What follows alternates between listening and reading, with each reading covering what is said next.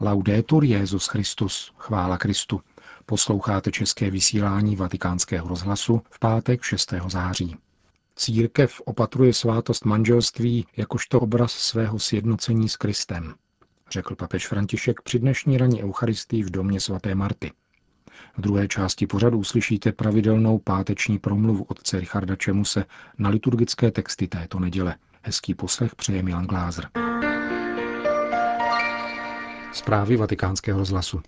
Křesťan má být stále radostný, řekl dnes papež František v homílii při dnešním šiv v kapli domu svaté Marty.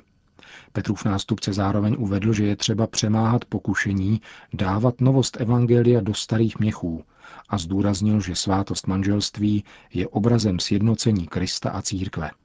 Nelze se postit, když je ženich na svatbě. Nelze mít smutek. Tuto Ježíšovu odpověď učitelům zákona, jaký podává dnešní evangelium, komentoval papež František v homílii a poukázal přitom na okolnost, že pán používá obrazu ženicha velmi často. Ježíš, řekl dále, nám podává vztah mezi ním a církví jako svatbu.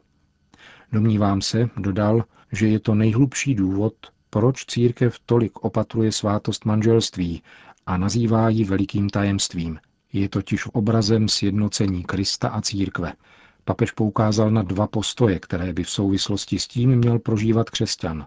Předně radost, protože jde o velkou slavnost. Křesťan je zásadně radostný, proto, když je na konci dnešního evangelia řeč o vínu, přišla mi na mysl svatba v Káni. Kvůli tomu Ježíš učinil zázrak a proto si Matka Boží všimla, že chybí víno, poněvadž není-li víno, není slavnost. Představme si svatbu, na níž se pije čaj nebo šťáva. To nejde. Je slavnost a Matka Boží tedy požádá o zázrak. A takový je křesťanský život. Součástí křesťanského života je radost, radostný postoj srdce. Jistě, dodal papež František, někdy skutečně přicházejí momenty kříže, momenty bolesti, ale vždycky je v hloubi onen pokoj radosti, protože křesťanský život se žije jako slavnost, jako svatba Ježíše s církví.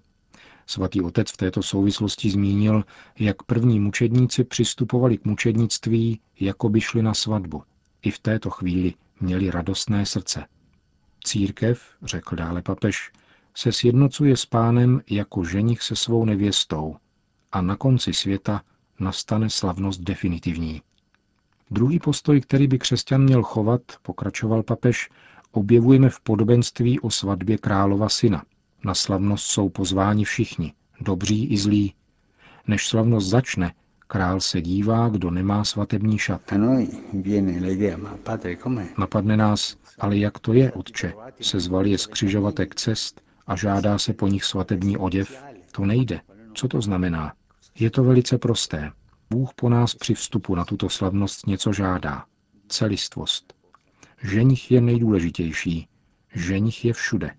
A to nás vede k prvnímu čtení, které důrazně hovoří o Ježíšově celistvosti, prvorozeném z celého stvoření. V něm byly stvořeny všechny věci. Byly stvořeny skrze něho a vzhledem k němu. Všechny. On je středem úplně všeho. Ježíš, pokračoval papež František, je také hlavou těla církve. On je principem a Bůh dal plnost a veškerenstvo jemu, protože v něm bude všechno smířeno. Prvním postojem je tedy radost ze slavnosti, zhrnoval papež, a druhým je uznat jej za jediného. Pán po nás žádá totiž pouze to, abychom jej uznali za jediného ženicha. On je vždy věrný a žádá věrnost od nás. A proto chceme-li mít nějakou svoji malou slavnost, jinou než je ta obrovská, nejde to. Pán nám říká, že nelze sloužit dvěma pánům. Buď se slouží Bohu, a nebo tomuto světu. Toto je druhý křesťanský postoj. Rozpoznat Ježíše jako celek, střed, jednotu. Vždycky však budeme mít pokušení hodit tuto novost Evangelia, toto nové víno, do starých postojů. To je hřích. Všichni jsme hříšníky, ale je třeba to uznat. Neříkat, že to jde spolu dohromady. Nikoli. Staré měchy nemohou pojmout nové víno. To je novost Evangelia.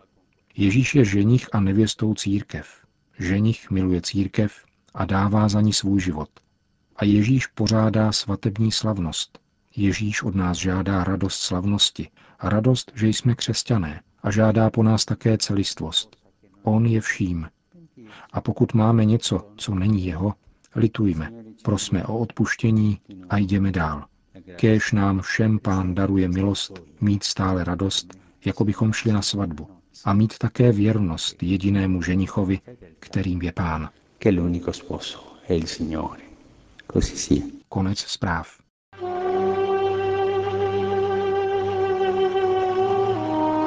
Klid, mír a pokora. Tak nazval otec Richard Čemus svou homílí ke 23. neděli liturgického mezidobí.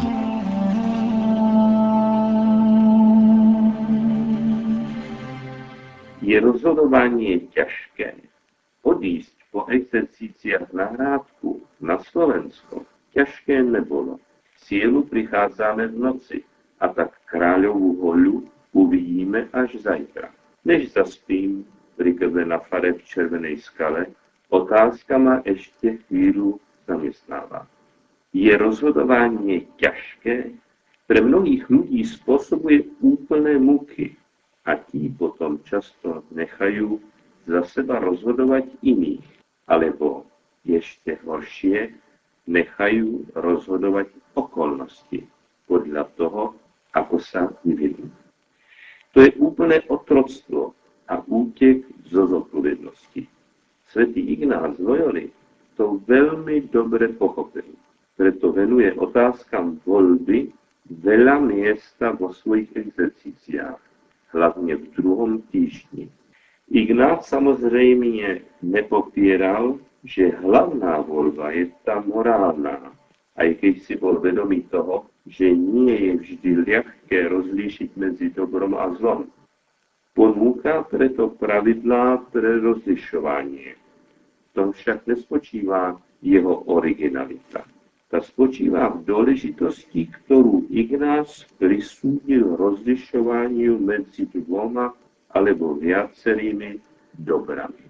Že nemáme chcieť zlo, teda hrešiť, je pro něho samozřejmé.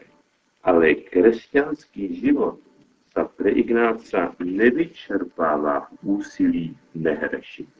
Nechce iba plniť normu, ale chce sústrediť celú svoju energiu pre niečo nové, krásné a dobré.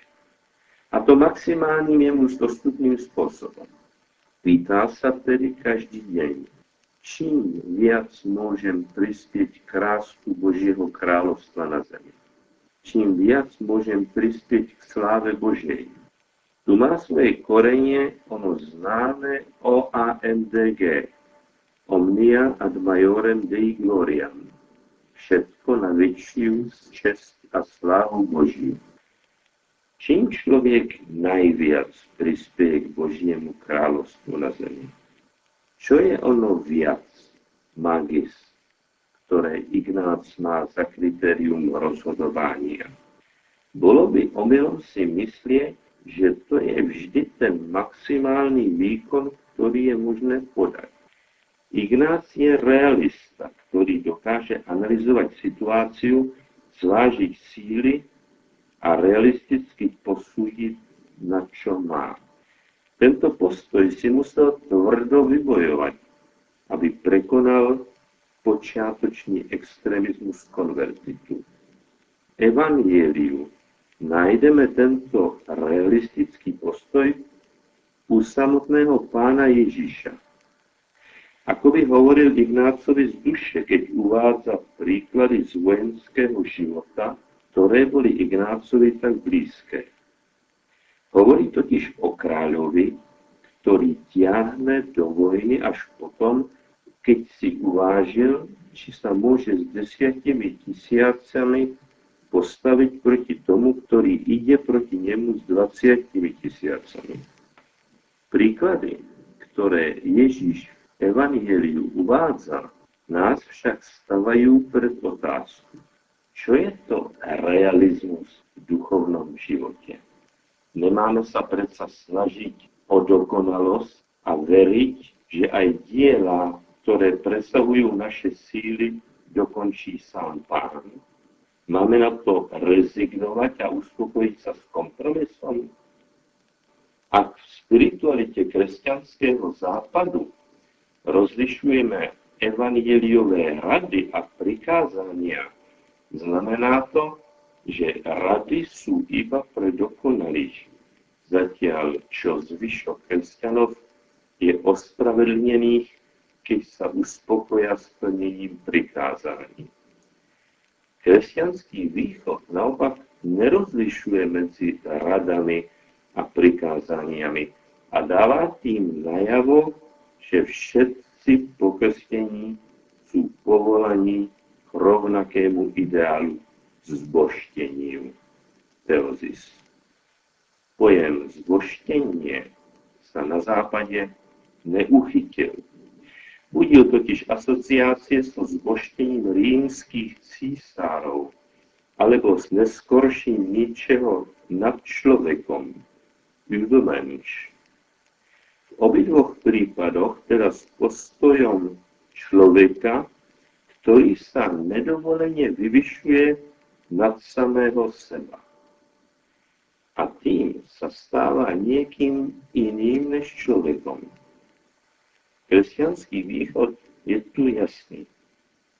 S boštením sa človek nestáva niekým iným, ale stáva sa človekom vo vlastnom zlova smysle.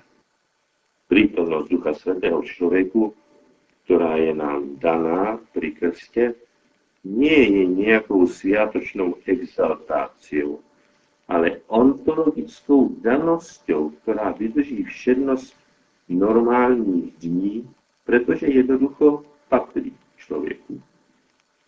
Pavol Evdokimov sa dokonca odvažuje tvrdiť, že Duch Svetý je súčasťou vnútornej štruktúry človeka.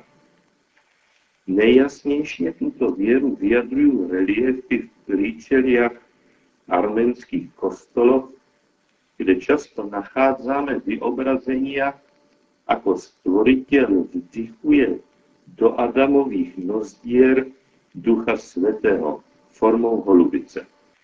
To nie je alegória. To je symbol, ktorý tu rozvíja celé svoje bohatstvo. Aj nám Boh vdýchol do nozdiel svojho vlastného ducha, tak sme Bohu skutočne podobní, respektíve zaviazaní sa podobnými skutočne stať. To obsahuje robiť rozhodnutia, ktoré nás v tejto podobnosti vedú sílu. Robiť ich máme.